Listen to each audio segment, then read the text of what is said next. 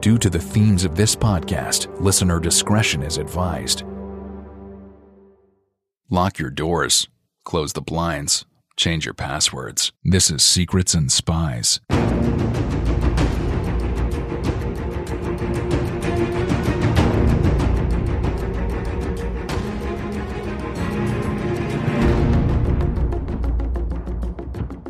Secrets and Spies is a podcast that dives into the world of espionage, terrorism, geopolitics, and intrigue. This podcast is produced and hosted by Chris Carr. On today's podcast, I'm joined by author Tom Parker. Tom wrote the fantastic book Avoiding the Terrorist Trap, and today we take a look at the events of September the 11th and their legacy on counterterrorism. I hope you enjoy this episode. The opinions expressed by guests on Secrets and Spies do not necessarily represent those of the producers and sponsors of this podcast.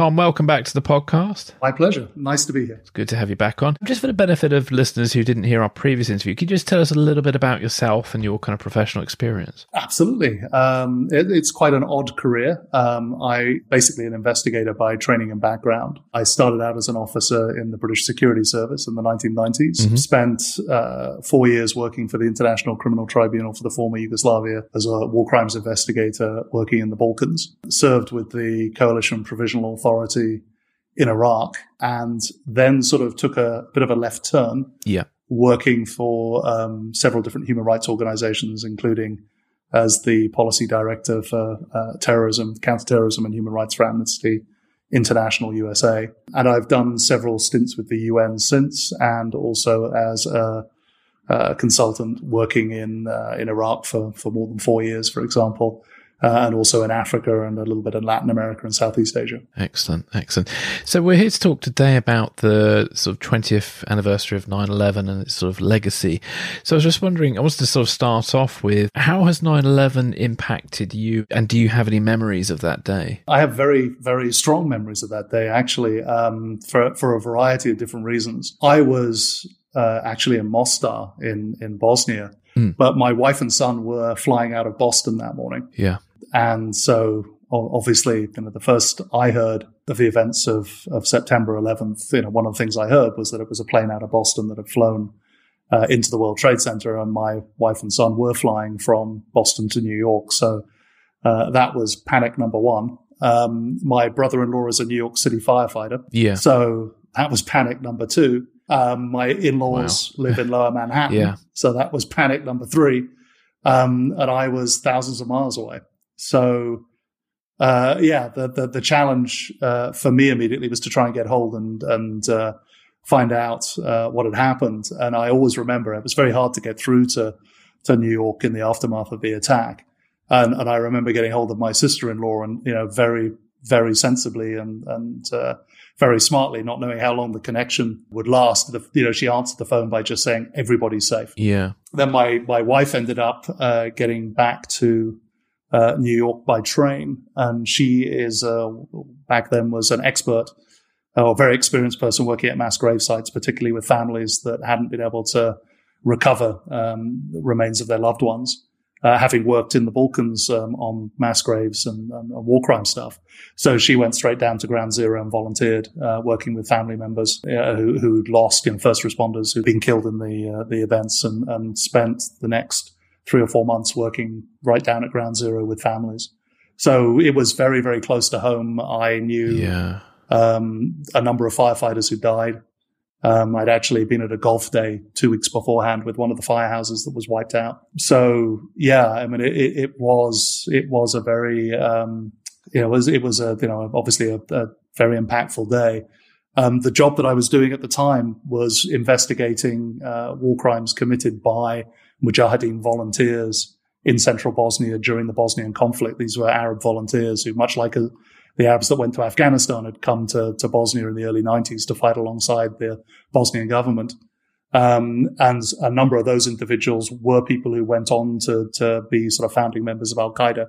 So we also found ourselves as a, as a team, um, sitting on a lot of information about, uh, individuals who you know, could now be involved and active members of Al Qaeda. So, you know, professionally right from sort of September 12th. We were, uh, you know, uh, working in an area where there were, were strong connections to the organization that had been behind the attack. So yeah, September 11th for me was, was very, uh, it was very much a sliding doors moment. Nothing, was quite the same afterwards. Yeah. Well, thank you very much for sharing that. I mean, crikey, that's, uh, yeah, you had a lot of connections there and that story about the, the firehouse and then your wife, um, having to assist with, uh, well, helping, uh, volunteering to assist at ground zero. Um, that must have been very hard for her. And you were saying she was there for what, four months? Yes, no, she. I mean, she's a professional social worker who specialised in, you know, she she'd mm. worked in Srebrenica and uh, and in Kosovo before, so you know, she was uh, mentally prepared, mm. you know, for for um, you know what she encountered, I guess. But it's of course very different when it's your people in your hometown. And my wife's a New Yorker. Of course, she knew many of the firefighters because you know it's it's a tight knit community, and uh, you know we have family members in it. Um, then I have a, a nephew-in-law and a, mm. a, a, brother-in-law who are both New York City firefighters. Yeah, wow. So, um, with regards to then um, Al Qaeda, and obviously with your connection in Bosnia, what what sort of um, key things did you learn about how Al Qaeda, um, you know, were thinking? And um, what were they trying to achieve? And do you think the West has sort of fallen into into their trap they laid? Well, obviously, as the author of a book called "Avoiding the Terrorist Trap," yes, I do think uh, that that uh, we fell into the trap that was laid for us. But to take your question very seriously and look at what do we know mm. about the planning uh, and the aspirations behind mm. the 9/11 attacks, the picture's a little cloudy. Um, you can find evidence to suggest that it was always the intention of bin Laden and Al Qaeda that they would provoke the United States into into an action like invading Afghanistan that would um, become mm. a hmm. quagmire for them. And you can find evidence to suggest they didn't anticipate that. Um, you know, history is messy and complicated. It's just possible that Bin Laden and Khalid Sheikh Mohammed and, and people around them said different things to different people. Um, you know, so it, it's it's hard to know without sitting down and you know asking people who were in the room what the thinking was at the time. Um, and many, if not most of those people are dead now, with the exception of Khalid Sheikh Mohammed and, and a couple of people in Guantanamo. I, I think at best it's hard to give a definitive answer. What we can say with certainty is after the fact, they certainly engineered a narrative to suggest that the idea had been to provoke the United States into invading Afghanistan, where it would ultimately come a cropper.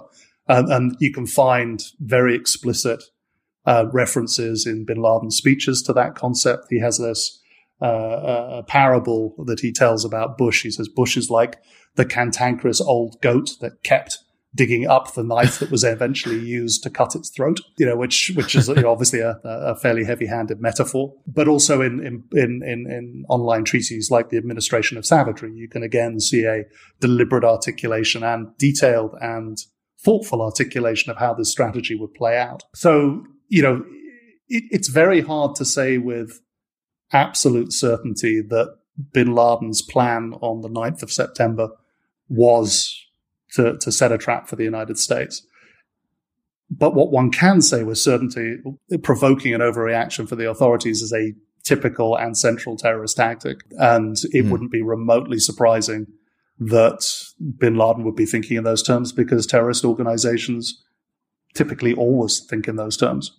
Yeah. Yeah. And, and I guess from bin Laden's point of view, there was no guarantee that um, all of the planes would have been successful because just looking at the kind of coverage that's been um, shown in the last few days, obviously we know about the three planes that were successful, the two that hit the Twin Towers, the one that hit the Pentagon. And then there's talk of a fourth and possibly even a fifth plane. Um, the and in the fourth plane, which um, was uh, United 93, I believe, and that was sort of taken down by passenger action. There's still debate to where that plane was intending to go. Was it intending to go to the White House?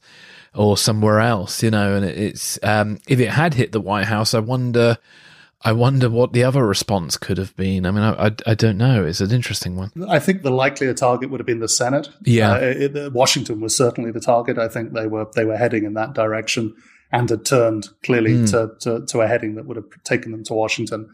I, when you hear aviation experts or experienced pilots talking about the difficulty that it would uh, that, that an inexperienced pilot would have had hitting a target that is ultimately as small as the White House. You know, you, you think of the situation of the Senate, the, the Senate, you know, the, the, the Senate building, which is, you know, at the end of a very clear, visible mall.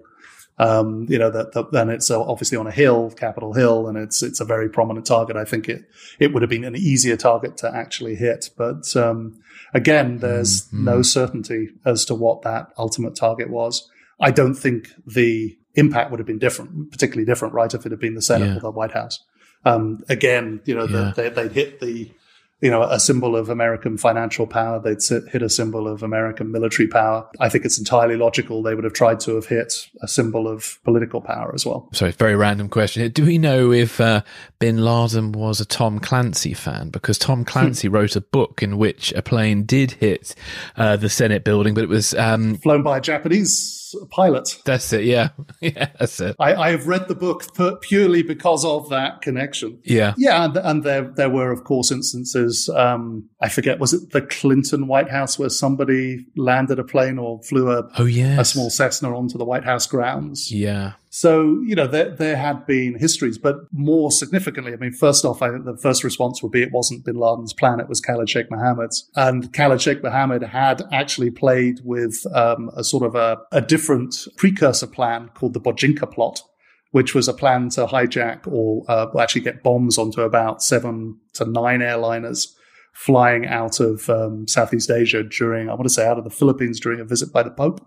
And they actually did a dry run for this plot, which successfully got a device onto an airliner, I believe a Japanese airliner, which detonated and killed the passenger under which the bomb had been hidden, um, but did not bring down the aircraft. I, I think that was in 1995, if I remember correctly. So, you know, the genesis of, of the 9-11 attacks goes back quite a long way. Now, that was an attempt to bring down multiple airliners, and the idea of multiple airline hijackings goes back to the Dawson's Field operation by the PFLP mm. back in the 1970s, um, where there was the simultaneous hijacking of four airliners, mm. but they were all taken. Well, three of them were taken to the same landing field, Dawson's Field in Jordan, an old RAF station. And if I remember rightly, I think the fourth was too large to land at that airfield and, and ended up somewhere in North Africa. Um, but you know, you, you can see sort of precursors or echoes in history that that would have informed some of the thinking, I guess, for for, for the people planning out 9/11. They wouldn't have had to have turned to fiction for inspiration. There were you know real life events that that, that had happened within their community's memory that would have certainly prompted some of the ideas that they had.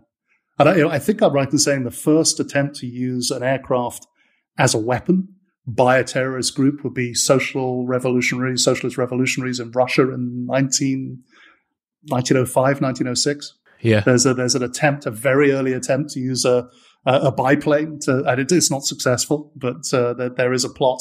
I've never been able to find that much out about it. There's a passing reference to it in a book about uh, the terrorists because uh, Russia in the, the early 20th century was swept up, and for that matter, the mm. late 19th century was swept up in you know, quite violent, uh, wide-ranging terrorism, anarchist and socialist in origin, and reactionary uh, fascist terrorism from the Black Hundreds. I mean, thousands and thousands of people were killed, and that's that's one incident that I've seen reference to. Interesting, interesting. Well, thank you for that. So, um, I suppose one big question here is: Do you think the threat of Islamist-inspired terrorism was overblown post 9/11? Um, that's a great question. I think you'd have to say no. I can't think of any terrorist attack in history that becomes remotely close in terms of impact and just in terms of death toll and loss of life as 9-11. Yeah. I mean, the 9-11 attacks are by an order of magnitude worse than, than any terrorist attack carried out by any other terrorist group in history. Um, so it's difficult to overplay the significance of that. You know, if you look at the death toll of more or less 3,000 people, you know, killed on the 9-11 attacks, that's actually more than was killed in the, the, the number of people killed in the Pearl Harbor attacks um, although the number's quite similar. I mean, it, it was mm. a tremendously significant attack and made all the more significant, I think, by the fact that it kind of came out of a literally and metaphorically clear blue sky. Yeah. I don't think you can underestimate that. It was an incredibly purposeful and dramatic act. And any country having received, been on the receiving end of an attack of that nature would have been compelled to respond. Mm as if it had been attacked by a hostile state. That doesn't mean I think that's the appropriate frame within which to respond, just that it's entirely logical that a state would respond in that way. And I, and I think the very fact that it had so many kind of parallels with, um, I've thought about, you know, often reflected about this. It has so many par- parallels with the Pearl Harbor uh, experience. You know, you know, an enemy, albeit the Japanese didn't declare war and Bin Laden had actually declared war twice. Um, but it still has that yeah. feeling, right? It's a surprise attack, but the death toll's the same. It kind of drags America into a conflict it hadn't wanted to be directly engaged in. Um, it, you know, we, we make decisions by analogy. You know, there's a lot of social psychology research on this by a range of, you know, sort of academics specializing in, in, in social psychology, psychological approaches to, to, to decision making. And, you know, we, we know that presidents and prime ministers often make decisions by using analogies that, that sort of give them a shorthand for understanding situations that they face. Probably the most famous example is, is Kennedy during the Cuban Missile Crisis and the number of times in cabinet discussions that, you know, the, um, is it called the ExComm, the, the, the executive committee that's uh, running the response to the, to the crisis. The number of times in debate they reference, you know, the, the, the, the Munich crisis, um, and, you know, Hitler's threats on the Sudetenland and, uh, you know, invasion of the Rhineland and, and the, the, comparisons with Hitler and the fact that appeasement allowed him to grow and strengthen. Is this that moment? Is this the moment we should stop? And of course, using Nazi Germany in 1938 as a way to understand the Soviet Union in the 1960s is probably not the most useful prism to look through. But no. nevertheless, it's, no. and you know, it, it helps people reach decisions. Um, it was fairly similar, I believe, with Eden and uh, the Suez Crisis and the way that he, you know, the framework or the, the, the, lens that he used to try and understand Nasser was very similar. You know, he, the, again, the comparisons with Hitler. And, you know, I, I think the same thing happens in the counterterrorist context. I mean, we reach for, you know, experiences that we, we, we, we have and we understand to make sense of something new. I mean, how many times does one hear you know, in the UK. I mean, I, I remember, I think it was um, after the 7 7 bombings, where uh, the, the, the, commissioner of the police, Sir Ian Blair, said, Oh, it's been a, you know, it's been a terrible day, but it's not the Blitz. Right. And how many times do, do British policymakers and politicians yeah. reference that World War II experience as a way of, you know, as a useful shorthand or comparison for locating something in the, the, the, the, panoply of threats, you know. So I, I, I, don't think the way that the United States responded or the, the way it treated Al Qaeda as a threat was necessarily unsurprising or indeed inappropriate. It was the manner in which it responded or acted on that identification of the threat that perhaps well, not perhaps is where I think it went wrong. Yeah, and and well, you know, a lot of commentators, uh, you know, have been reflecting on the past of twenty years, and we've just had the recent withdrawal from Afghanistan. We've had the um, droning um, of what was supposed to be an ISIS K person. It may have turned out to be an innocent person. We've got obviously the legacy of drone warfare. You've got um, Guantanamo Bay, all sorts of uh, things that have gone on that have sort of um, helped I suppose Al Qaeda propaganda uh, in many respects, and um, and so twenty years later, one has to ask oneself, what could Western security services have, or even in particular the CIA, have done better to tackle the threat from Al Qaeda, and obviously now the more recent threat from ISIS? Two different questions there, because of course the CIA is not a security service; it's an intelligence service, mm. and and has a different role uh, to play. I think domestic security services responded uh, quite well, actually to the threat and quite mm, appropriately mm, mm. within the context of uh, Western Europe, certainly. I think the FBI also responded quite appropriately. I, I, think there are some issues around entrapment that, that are worth exploring, but the FBI essentially used the law enforcement tools at its disposal within a law enforcement framework to respond to the threat. And it did so, I think, really quite successfully. You know, one of the important takeaways from the 9-11 Commission report, it wasn't a lack of tools that resulted in the American intelligence community's failure to pick up on the 9-11 attacks. Um, the planning of the 9-11 attacks. It was a failure within the intelligence establishment to successfully communicate the intelligence that did exist with the people, you know, and, and, bring the people that needed to know it or could act on it into the room so that they could join up the dots. Um, the dots yeah. had been recovered. You know, they, they had the dots. What they weren't able to do was effectively analyze the dots because they didn't have the right people in the room seeing the dots. And that didn't require new laws, new powers, new, new, new, more sophisticated equipment.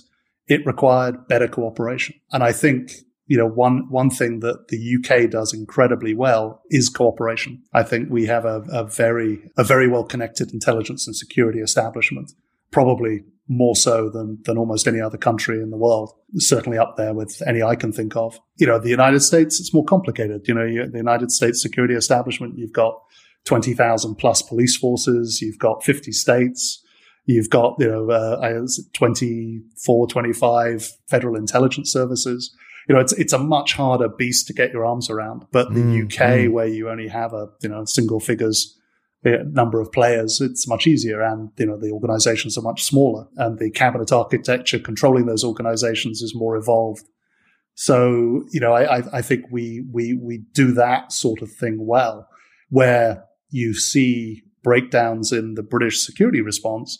It tends to be one of capacity rather than capability um, you know, where, you know, I think Eliza Manningham Buller pointed, put it very well. She said there are acute challenges of prioritization, right? You can't follow everybody. You do have to make choices. You're not always going to make the right choices.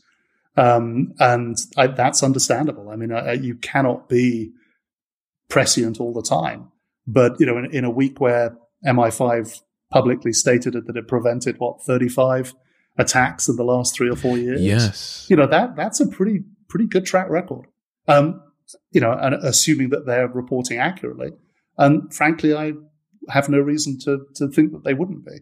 So, you know, I mean, I, I think the security side of things has been pretty good. I think one of the reasons it's been pretty good is when you're operating within a domestic sphere, you op- you have to operate within your own legal system.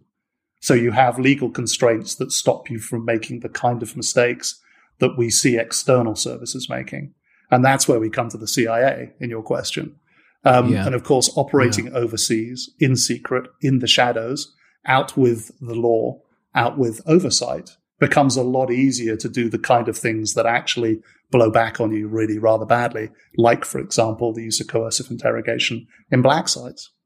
Um, and, and I think that that's where you see many of the critical mistakes that were made in the aftermath of 9-11 and, and there i think our response has been very counterproductive. It's becoming very popular today to paint kind of western counterterrorism with regards to 9-11 as just racist. Um, and i was just wondering if that's if that's fair because uh, i don't know I, f- I find like if, if your enemy is presenting themselves as um, as muslims and identify as muslims then it's difficult not to want to then you know target muslims. So i don't know. It, it, it's i don't know if you had any sort of thoughts on on that and that interpretation of things. I, I think the, the, the short and unsatisfying answer is yes it is and no it isn't. Mm, you know i mean mm. i think your observation is accurate to the sense that if you are fighting an, or, or being attacked by an enemy that uses a narrative based in faith to justify their actions, it's going to be very hard to get your arms around that problem without that faith being an element of how you think about it. Mm. But at the same time, that is also going to drive prejudices.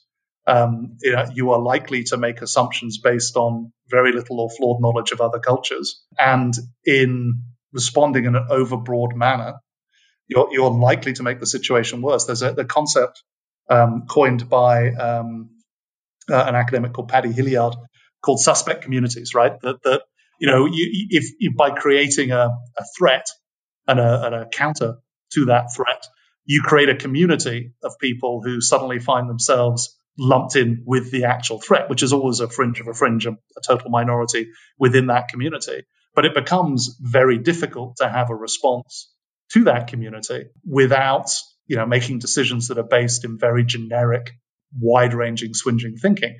And mm. you know, we did exactly the same thing in Northern Ireland, and that's what Hillyard was talking about. He was talking about the, the, the creation of a Catholic or nationalist or Republican suspect community in Northern Ireland. Um, through legislation that focused on proscription of predominantly Catholic organizations or nationalist or Republican organizations. Was that racist? I don't think that would be the correct term for that, but it's the same phenomenon that, that you're kind of referencing here. Um, and I think as um, an analyst, you'd have to accept that race and gender and ethnicity are always part of the equation. And it can play a positive and a negative role in both the way that people act and the way that people respond to those actions. Um, and, and I think, you know, part of an effective policy is understanding those biases in yourself and resisting them, particularly when they are going to be counterproductive. We all have them, mm. you know, the unconscious biases of all sorts of different types, you know, based on our past experience, our community's folk memory, I mean, and all the rest, and, and institution, you know, the institutions of modern society. I mean, all of these things create, you know, trammeled thinking and again, shortcuts and, and, you know, stereotypes and yes, the allocation of, of, you know, false narratives to, to communities, faiths, populations. So, I mean, I think you would have to have a conversation about how race was part of what happened, but it was on both sides, right? I mean, you know, you, you can't talk about, you know, um, you know, the Zionist imperialist enemy and, you know, uh, the, the, various, you know, epithets that, that you know, groups like Al Qaeda use about Jews and Westerners and Zio Crusaders and all of that you know, it's it's just as racist. I mean, that's the thing. You know, I've I've spent you know almost four years of my career working in Africa, and almost four years of my career working in the Middle East, and four years of my career working in the Balkans. They were all racist places, right? You know, I mean, every society has it. Every society has its in groups and its out groups, its biases those biases are more powerful and more dangerous when you are more powerful and more dangerous. Hence the you know the concept of white supremacy and the, the damage done by white supremacy. But it doesn't give other groups a pass. You know, we're all responsible for our own actions. And we're all responsible for the way that we see the world and the way that we interpret the events around us. And I think what I would say is that any good investigator and any good intelligence officer tries hard to understand the biases that um, inform particularly instinctive reactions and tries to put them aside and be more analytical in their approach. Because yeah, that's the best way to understand the other side. It, it's you can't understand somebody using stereotypes right? Because they lack they lack nuance. Um, you know so to be effective in your counter-terrorist response you have to get beyond those kind of biases and prejudices and I think good investigators, good intelligence officers do. And there's a lot of them. So, you know, if you're asking me, do I think that the police, well, let's say the security service is institutionally racist? I, I think that would be an unhelpful description because I think they spend a lot of time thinking about those issues. But inevitably, you know, they are, you know, just as we all are prisoners of their background culture and, and, and, and inherent mm. biases. So, you know, I mean, yes and no. It's a very unsatisfying answer, but I think it's facile to try and say, you know, one side's bad and the other side's good, or one side's enlightened and the other side's prejudiced. I mean, it's just that's not how the world works. We all have prejudices. Um, our position in society, our privilege, if you like, you know, means that our, some people's privileges, some people's biases can do more damage than others. But even that's contextual, right? You know, I mean, you know, Al Qaeda didn't murder Westerners because of the things, a lot of the Westerners that they murdered because of the things those individuals were doing, right? They murdered them because they were representatives of their community. You know, that's a form of prejudice too, right? And a form of stereotyping too. So I don't know. I, I, I think I think it's important to be aware of the significance of these issues when you're dealing with complex problems. I don't think it's it's particularly helpful to, to, to hurl insults at people if that's how it's being used. What is always helpful is to try and promote understanding, right? Mm. You know, and, and, mm. and, hmm. try to cut through the crap and, and, and try and have real connections between people based on what, you know, the values that those people are representing and, and, and want to, you know, uh, want to project. And I think that's, you know, that that's always a challenge for everybody. Um, but I do think that intelligence officers and investigators, they are in the business of trying to, to see past that. You know, you can't be a good intelligence officer if you don't. So, yeah, I, I, think it's I think it's an important issue to raise, um, and I think it's an important issue to think about. But I think it has to be thought about in the round. Yeah, yeah, definitely. I agree. Because no, it's just, I've noticed today it's just very popular, mainly on Twitter and obviously, um, you know, around the current sort of race debates that are going on. And, and obviously these very important debates because obviously there's been some dreadful things in the States and sometimes mm. Britain too, of the police involving, you know, sort of minority communities and they've behaved very badly. Um, and now you know, sort of the intelligence services now under uh, and security services are kind of being painted that brush too. And I just find and it, and I feel like it, there's some bits where it's fair and some bits where it's not. I think that's right. Yeah, yeah. No, I just get the impression there's a lot of nuance missing from these debates these days. yeah, but but I mean, I, but it is also an important conversation mm. to have because mm. you know, with you know, there there are those people out there that want to profile, right? And and that's oh yeah, yeah. You know, of course, you know, one way in which you know quite easily you can see prejudices come into play um, in a way that's tremendously unhelpful. And, and, again, only makes things worse. So, you know, I mean, I, I, think from every perspective, it's it's worth considering these kind of criticisms. Not least because if people are raising it, they feel it to be true, and so you have failed to carry those voices along with you. So you, you probably mm. should be worried about that. Mm. You know, mm. if somebody's telling you that they feel singled out and they feel like they're on the receiving end of racism and prejudice, yeah, there's a reason for that. Yeah, you know, um, and so you you you definitely want to explore that mm. and, and, try and understand it. Mm. But it's you know, as you say, it's it's it's also a label that can be thrown around. Mm. What I always want to see is the evidence, right? I want to see the, the, you know the the, the, the and I don't know enough, frankly, about the scene in the UK uh, these days, having not lived in the UK for 20 years to to, to, to comment on it authoritatively. But um, look, I mean, I, I, think you should always li- listen to criticism, right? Because they might be right. you know, and so it's it's it's never a bad idea to listen to people who are telling you you're not doing something well, yeah. because you know, as I say, uh, there's a possibility you could be doing it much more much more effectively and much better. Um, we may have already answered this actually, but um, did the security services and intelligence services get anything right in its response to the terrorist threat from Al Qaeda and ISIS? So, I, uh, as I said before, I actually think they've done a pretty mm. good job. And, you know, I mean, what's, what's become quite obvious over the last 15 years has been the degree to which the Western intelligence services were able to penetrate Al Qaeda mm. far more extensively than I think was was uh, you know initially appreciated. Uh, using that's using human assets, people like Aimen Dean or, or Morten Storm. Um, you know, the, these were very well placed assets that were reporting on exactly the kind of people you would want well placed assets to be reporting on. So I, I, think that there were definitely some reversals. The Hassan Balawi case, uh, where where the, um, uh, the, I think it was uh, uh the Pakistani Taliban were able to turn a CIA asset, Jordanian CIA asset, and use them as a suicide bomber mm, against mm. his handlers. You know that that's probably you know the most high profile example of a failure.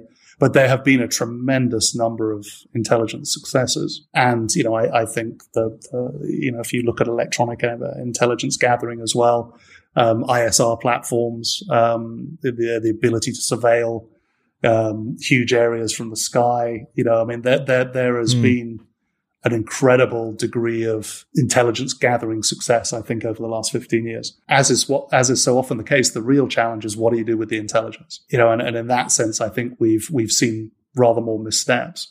But when it comes to intelligence services doing the core tasks that intelligence services excel at, which in the security services cases are, you know, is investigations and, you know, in external services, intelligence acquisition, I think you'd have to say the track record of most Western intelligence services has been pretty good. Mm. And one of the obviously downsides of intelligence is that successes can't always be reported, can they? But failures can. Yeah, no, I think that's true. I, I, think most agencies are quite keen to find ways to report their successes, actually. Obviously, without uh, revealing their assets and their sources yes. and, and making sure that they protect and guard you know, ongoing sources of intelligence. But at the same time, I mean, you get funded because you're successful. And when your failures are public, you want to make damn sure that the people that need to know about your successes are made aware of your successes. And, and there are mechanisms within Whitehall for doing that. And I'd imagine there are in, mm. you know, in, in, in, in other countries as well. Yeah. And, um, what kind of key lessons have been learned with regards to counterterrorism policy that's sort of enacted today? That's a couple of different ways to unpack that question. I, I, I think the first mm. is to say that history teaches us that we're not very good at learning lessons, yes. even if we learn them in the short term. in the long term, we tend to disregard and forget those lessons. So I, I would query the first assumption in this question that, that is Yeah. just because we have learned some lessons that these lessons will stick. They probably won't, you know, if, if history is any guide. But I, I think that, that it's the same lessons we always learn, right? That, that torture doesn't really produce information. It alienates people. It alienates the population. It disgusts your own citizens and, and it degrades the institutions that, that, that, that uh, use it and the people that use it. Mm. Killing people is not an easy route to victory. That there's very rarely a finite number of people you have to kill to win. That is because terrorist organizations are dynamic. There's always people joining and leaving. Um, but also people join for a reason. And if your behavior is the reason why they are joining, then if you continue that form of behavior, you're going to have more people join the terrorist organization, right? So if you're seen as a Yeah. brutal imperial power and your response to that is to extend your power into foreign countries, then probably you're just going to create more terrorists. There's a great quote from um, uh, an interview with a, a, an Al Qaeda asset by Amar- Amaryllis Fox, who's a former CIA officer. Um, she was a clandestine service officer, and I think she ran for Congress. But she wrote a book about her experiences, and she has this lovely conversation where she's talking to to a, a, a recruitment target, I think it is, uh, in Al Qaeda.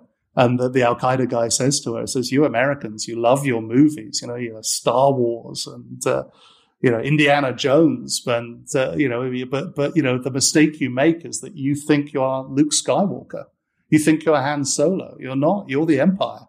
We're Luke Skywalker. We're the rebels." And that's quite an interesting way of looking at things.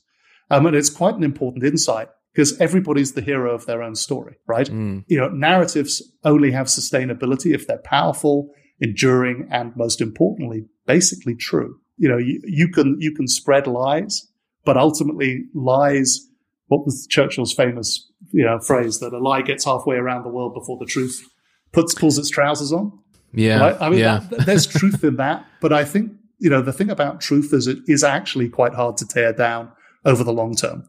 You know, the the the the, the counter cliche will be the truth will out, and you know, lies ultimately they can fool people one or two times. They can fool a small minority of people for an extended period of time, particularly if they play to their, their Mm, prejudices. But ultimately, you know, nine times out of ten, what wins these conflicts is who wins over the great mass of undecided people. Uh, you know, the, the the people who have got open minds who are willing to be persuaded about which side is more right than the other side, and you ultimately do that with truth most powerfully. Um, you, you might get short term hits with lies, but over the long term, what people can see for themselves, taste for themselves, you know, have confidence in, those are going to be the things that they will make decisions based upon over the long term. Um, and so, you know, ultimately, I think it's really, really important that we understand the arguments that fuel terrorist recruitment and people, you know, support for terrorist organizations because they're usually grounded in some compelling facts, right? You know, if you're Mm. if you're a Palestinian living in in the Gaza Strip, it's pretty easy to see a compelling, rights based, justifiable narrative why you you should be pretty angry about your situation and why violence may be the only way to change it. And that doesn't make that violence right, and I really don't believe it does, but it does make that violence understandable. And you can't solve the threat based on that narrative until you understand it.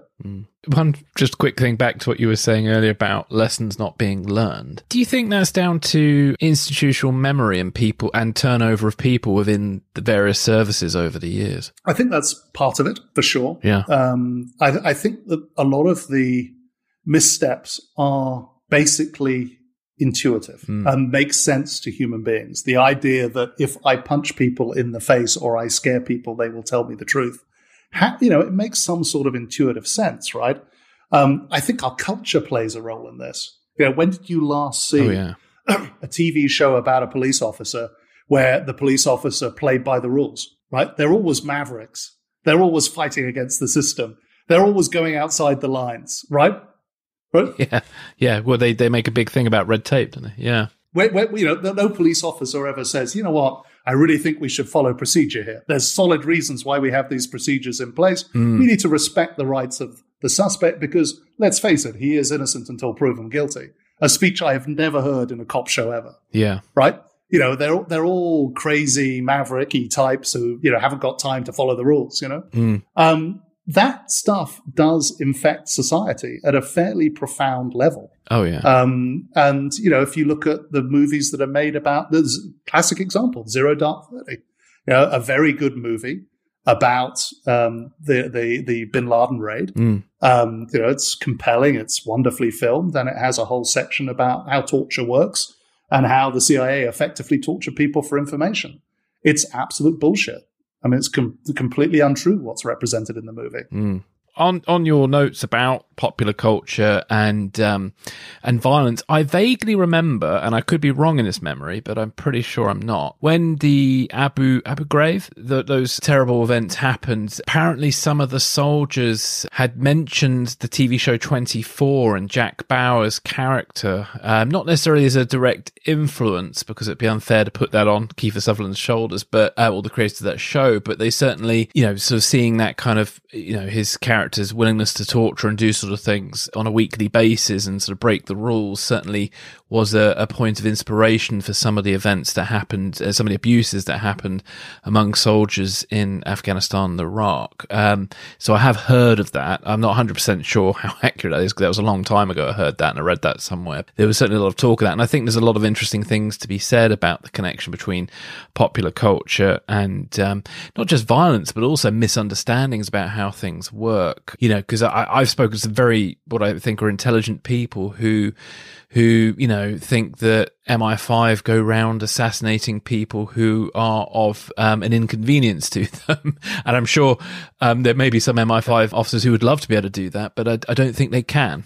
and I don't think they do. So, you know, and I think a lot of that's inspired by popular culture. Yeah, I, I mean, I think I think s- popular culture can encourage people to to, to commit abuses. You know, I mean, uh, you know, we were talking earlier about the the way that people use analogies to to, to inform decisions. Um, you know, and we talked about how that might be misleading if your analogy is grounded in a historical context that's different to the one you're facing.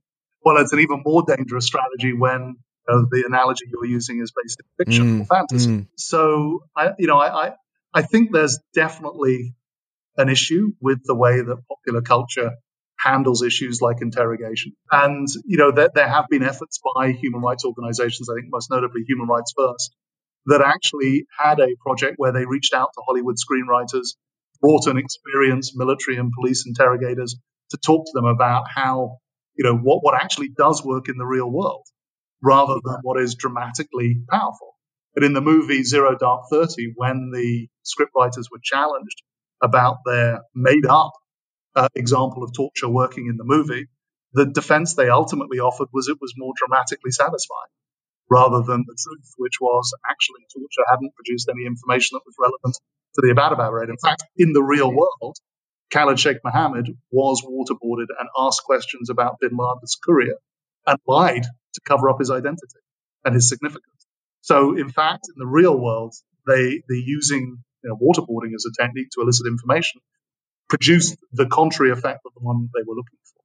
So, you know, I mean that that that is very very frustrating for career professionals uh, when they see the you know the the Hollywood tales on television, and and of course it does influence people. You know, it it influences people. There was a case in New Orleans recently uh, where a policeman was in a car chase and he drew his weapon and fired through his windshield at the car in front. Now, this is, you know, in the real world. Well, no police officer in their right mind would ever do that, right? Not least because, you know, the bullet's going to get deflected when it hits the, win- Mm, the windshield. Now, John Wick does that, Yeah. you know, and Arnold Schwarzenegger and Bruce Willis. But in the real world, you don't fire your weapon like that while you're bouncing around in a car, you know, and then there's people around. I mean, it's it's an act of madness. Um, but again, it, you know, it's the sort of thing that, that that sort of comes out of watching too many movies, and then you know, imagining yourself in, in in in that kind of role. So I think you can lay a little bit of blame at Kiefer Sutherland's door, but but no more at his door than anybody else in Hollywood that's producing movies. You know, where they they use these kind of very thoughtless things. You know, I, I don't think there's there's any ill intent behind it. I think it is mostly driven by narrative and drama. But the problem is it does seep into the public consciousness and it does create you know, false impressions of, of what does and doesn't work. Oh, massively so. I mean, you see it even in shows that um, you know shows that are not particularly violent as well. I have even seen it in superhero films that happens often. I think it was Daredevil I was watching the first series where the lead character does something to someone, and I and I and as a filmmaker myself, I mean, I I, I call that lazy writing. Is this sort of dramatic shorthand that people use? They do it the same with sex scenes as well, and you know, and there's been a lot of debate in the last few years about the the way sex scenes are used in films, and there was a debate at one time um, about sort of torture and violence in films. But I think that debate seems sort of, I don't know, it kind of comes up and disappears and comes up again. But um, it is a constant battle. It is a battle trying to find that balance between being uh, entertaining, but at the same time not doing kind of, I don't know, long term damage because we're in the business of mass communication and it's something I, I maybe over worry about these things sometimes, but I take it as a big responsibility when you're in the business of mass communication. If you're making a film that feels realistic and then characters start doing something like they were in Zero Dark Thirty for dramatic purposes, I feel that's kind of a bit morally repugnant personally. But and it's so unnecessary because it's not like the Abbottabad Raid is an unexciting and dra- non-dramatic story. Yeah, it's you know it's, it's one of the most impressive military special operations of all time. You don't didn't really need it, you know. So I think in, in that film of all films, it's particularly gratuitous, mm. but and, and, and you know, the, with that heavy dose of irony that, that it's the exact opposite of what actually happened. Yeah. Yeah, I don't know with that one. It's such a strange one. It was, uh, yeah, yeah, it's a very strange film. I rewatched it not long ago, actually, and, uh, and, it, and it, it, just totally taints the film that beginning because uh, it is a very interesting story. It does, and, it, and it's a good film. And in mm. fact, we use some of the clips from that film, particularly the searching of um, Bin Laden's mm uh, Bin Laden's house, mm. um, because that's there's a big debate at the moment about battlefield evidence collection mm. um, and what sort of standards sh- troops in the field should be held to uh, when they collect evidence. Mm. Um, and you know, one of the things I always say is there's no FBI agents on the Abbottabad raid, right? You know, when when the um, the, the, Navy SEALs go into the house, right? They're soldiers carrying and executing a military mission. They grab a bunch of stuff, they put it in bin liners, they take it back to Bagram Air Base. That's when law enforcement gets involved, well, intelligence folks mm. first and then law enforcement. And that doesn't invalidate what they brought back. You just simply collect statements from them about where they got it from. And, you know, you can see that they're photographing the scene and, you know, there, there's plenty of evidence to take to a courtroom about the provenance of what they have recovered, um, and thus its reliability and value as evidence. You know, it's it's very interesting. It's it's it's it's one of those movies that, as you say, I mean, it it's tainted by one unnecessary scene. Mm. Otherwise, I think it's really good. Yeah, yeah. Is Islamist inspired terrorism as great a threat to the United States and the West today as it was perceived 20 years ago? No, I don't think so. Um, I don't think it's it's it's over as a threat, and I still think it is a very significant threat. I do think it never was an existential threat, and it certainly isn't an existential threat now. I don't think you can say quite the same thing about right wing extremist terrorism in the United mm. States, which has far deeper roots in American soil, going back to the Ku Klux Klan and the red shirts and you know the period after Reconstruction in in in, in um, the, the, American South, you know through subsequent iterations of the Klan in the, the, early 1900s and in the 1950s and 60s, and you know as we've seen, you know in, in in January the 6th. Now I wouldn't call the storming of the Capitol terrorism, but as evidence of the very real and present threat that right wing extremism poses to democratic governance in the United States. It's a very powerful illustration of the damage that this fringe movement could do. And because they are from within American society and they are embedded in American institutions, including in the police and the military, and for that matter, in the House of Representatives, um, to a lesser extent, the Senate, and in the White House you know, you, you, you have people who are prepared to countenance, you know, lies about the outcome of an election and overthrowing a democratically elected president. That is the very definition of an existential threat to American democracy. And that is the, that is a, a threat from within, not from without. Mm. You know, so that, that's the phone call coming from in that, inside the house. And that's far more frightening to me than, than, you know, the, the very real threat posed by terrorist groups on the other side of the world whose best efforts at hurting us will be expeditionary because they aren't living and embedded in our societies in the same way that, that right wing extremists are. And so, you know, I, I think it's a very significant threat. I think it is an enduring threat. I think it has received a huge boost from the Taliban's victory in Afghanistan. a huge boost, but I don't think it has ever arisen to the level of an existential threat in the same way that threats that are rooted in one's own soil have the potential to become. So my next question is, what is the level of threat from Islamist groups in the Middle East and Africa? Um, there are still many Islamist groups. Al Qaeda is still around and going strong. Mm, mm. ISIS is still around and going strong, not as strong as it was, but but still very significant. There are terrorist groups operating in North Africa and sub-Saharan Africa, Southeast Asia, Central Asia. Yeah, so there's no shortage of Islamist groups. I don't think they're going anywhere anytime soon. Although at the same time, I don't think they'll necessarily endure forever either. If we look at the history of the rise and fall of different terrorist organizations and movements, you know, at some point, particularly if your appeal is essentially theoretical, spiritual, or ideological, yeah. as opposed yeah. to grounded in, I want my town to be free, you know, something very real and oppressive, right? Uh, you know, if it's not a, a question of liberation, then typically those movements are a wasting asset because you know the longer that they go on without achieving their objective, the less credibility they have.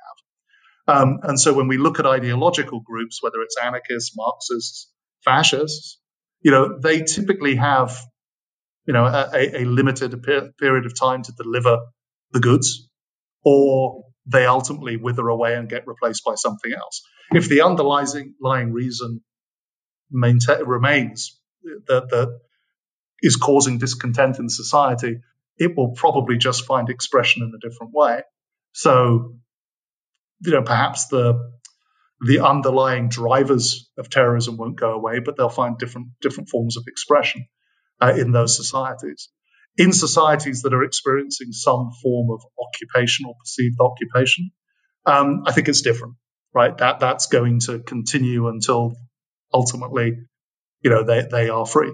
Um, you know, and if history teaches us nothing else, it teaches us that there's only a limited amount of time that you can keep you know, people in a society against their will. Mm, mm.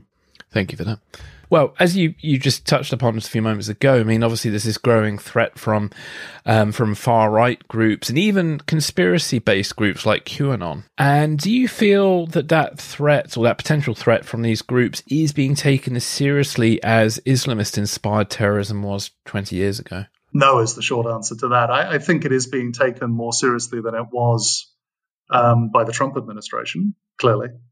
Um, so I think we have seen a, a, a change in in the way that uh, the federal authorities are responding. Although, in fairness to the authorities, not to the Trump administration, but to the the independent institutions, you know, the FBI was investigating things like the plot on Governor Whitmer. and yeah. you know, I mean, they they weren't ignoring right wing extremist terrorism. Far from it. And I and I think it is uh, you know it made its way into policy documents as a potential threat, REMT as it's called here uh, called in the United States racially and ethnically motivated terrorism. You know, so it, it, it, it wasn't being ignored. It perhaps was not being addressed quite as aggressively as it could have been. And that's a profound understatement, actually. Mm. But at the same time, there's some benefits to a softly, softly approach. Um, you know, as we were talking about at the beginning of this podcast, you know, if you overreact, if you go in hard, you you do run the risk of pouring, you know, oil on the fire. So uh, you, you have to be careful how you respond. You have to give space for dissenting voices to express themselves. Um, and you have to draw a very clear line between radical speech and violent speech um, or violent extremist speech. And I think that's a very difficult line to draw sometimes.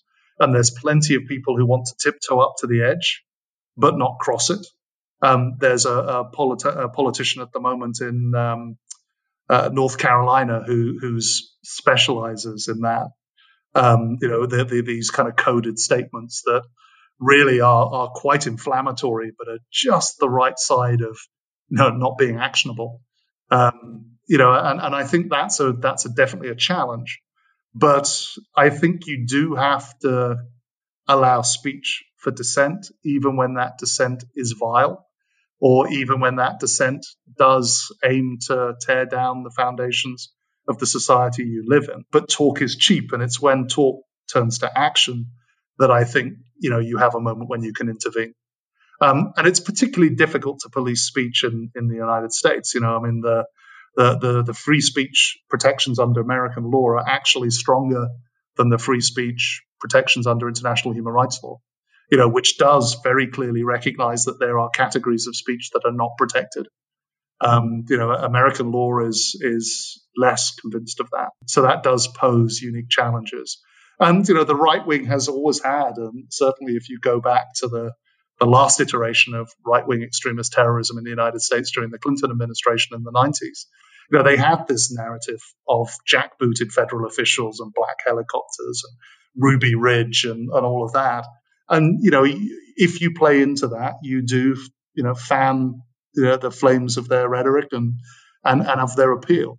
So I, I, think there are real, real challenges there. But I also think there's a lot you can do by painting, you know, a Nazi as a Nazi. Yeah. You know, it's still not a very popular brand in the United States. And so I think it's worth drawing those comparisons, you know, for all of the the the, the ease with which that, you know, that that epithet epithet, that description is thrown around in you know, in conversation, oh, you're a Nazi or that's, you know, that's fascist. There are objective characteristics to you know, far right speech that can be called out and can be compared to, you know, the type of language and rhetoric that we do associate with Nazis and other fascist organizations, you know, through history and in the present day. And I think you call mm. that speech out when you see it. Mm, mm. It's interesting you mentioned black helicopters and, and all that sort of mm. stuff in the 90s because one of the most popular shows was The X Files and then obviously the film Men in Black. And it's just really interesting how, and, and I've talked about this on other podcasts, how kind of conspiracy culture and sort of far right sort of symbolism kind of interlink and then become mainstream and it's just i find that really fascinating no i think i think you're right and and you know in many ways you could argue that the the x-files was sort of one of those watershed cultural moments mm. but you know, at the same time, you also have to look to, to, to why why was the X Files? Why did it exist in the first place? Mm, why mm. why why was it a, a, a cultural project? You know, and mm. that, that obviously was a reaction, you know, lies told by politicians, things like Watergate, Iran Contra, yeah. all of those things, right? Yeah, um, yeah. So it's not like it's just a cultural phenomena. I mean, we pay a price when people in positions of authority behave badly. Mm. You know, whether that's lying to cover up an affair or lying to cover up malpractice, um, it does erode trust in institutions.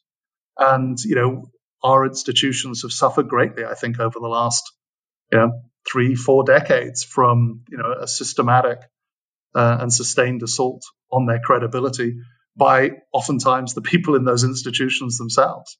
You know, the the, the lies around the invasion of Iraq, the you know, as I say, Watergate, Iran Contra, um, you know, the, the Monica Lewinsky affair. I mean, there's there's a pretty long list. Mm. Uh, you know, relatively recent historical real world examples of politicians lying to the electorate. Yeah, yeah. I think, yeah, that cynicism. I mean, uh, you know, I, I, think of shows like The Thick of It, those kind of comedies mm-hmm. about British politics. And, um, and I always find it's so cynical, but at the end of the day, you can't blame them. And it's, and I think that cynicism definitely feeds into a lot of things like, you know, which led to things like, uh, Brexit, if you want to sure. consider that a negative thing, because some people might not consider Brexit a negative thing. So, but um, but it's no, I find that cynicism of politics really interesting, and I think there is something to be said about you know politicians just routinely sort of lying that kind of makes matters worse on multiple levels, and it's probably more of a threat than terrorism is. But there we go. well, look, here's the thing. I mean, trust is incredibly hard to earn and it's really easy to lose. Yeah. Um, and you know, when you add to that people's desperation to believe in something, mm. um, you know, th- th- there's particularly when it's in the political realm, you're inevitably going to be, you know, disappointed because mm. you know politics is the art of compromise. Um, you know, and and to get attention, people have to stake out positions that they know they're never going to be able to you know, um, uh, play out in, in, in, in, you know, the real world politics when they get into government or, or, or, even when they're in conversation with government. A great example of that would be Nick Clegg, right? And his pledge to abolish university fees. I, I don't doubt for a minute that was sincere. Yeah. Um, you know, but, but, you know, it crashed up against, you know, the, the, the politics of being in a coalition. you know, particularly with a party that wouldn't be sympathetic to the sorts of things you want to do. Yeah, yeah, you know, and and, and you know, I, I, think it's I think it's very hard to be an honest politician um, because it's a job that requires not dishonesty, but it requires being able to renegotiate your position and the mm. values that you are defending to reflect the reality of what needs to happen to achieve a goal. And you know that makes sense to people who work in politics it doesn't make a lot of sense to a lot of people outside politics. Oh, so true. Tom, thank you so much for joining me today. Where can listeners find out more about you and your work? Well, I, I think probably the, the, the, best place to start and where, where I would love for them to start is to, is to pick up a copy of my book, um, Avoiding the Terrorist Trap Why Respect for Human Rights is the Key to Defeating Terrorism. Um, mm-hmm. you know, if, if they, they've found some of the arguments that, uh, you know, we've discussed today interesting, they'll certainly find a lot more about uh, uh, along those lines in the book. So, that that would be a great place to start. Um, they can find me on Twitter, um, you know, at TDG Parker, um, and uh, that that's also uh, uh, you know a potential. I like to you know I tend to, to tweet mostly about terrorism. It, it's mostly factual mm. stuff. Um, mm. About these issues, uh, mostly sharing information actually that I've you know seen in places that that I thought was useful and insightful. Um, so you know if if if uh, my my uh, curated um, terrorism library would be of interest to you, Twitter's a great place to go to. Excellent, excellent. Well, thank you for joining me today. Uh, my pleasure. I've really enjoyed it.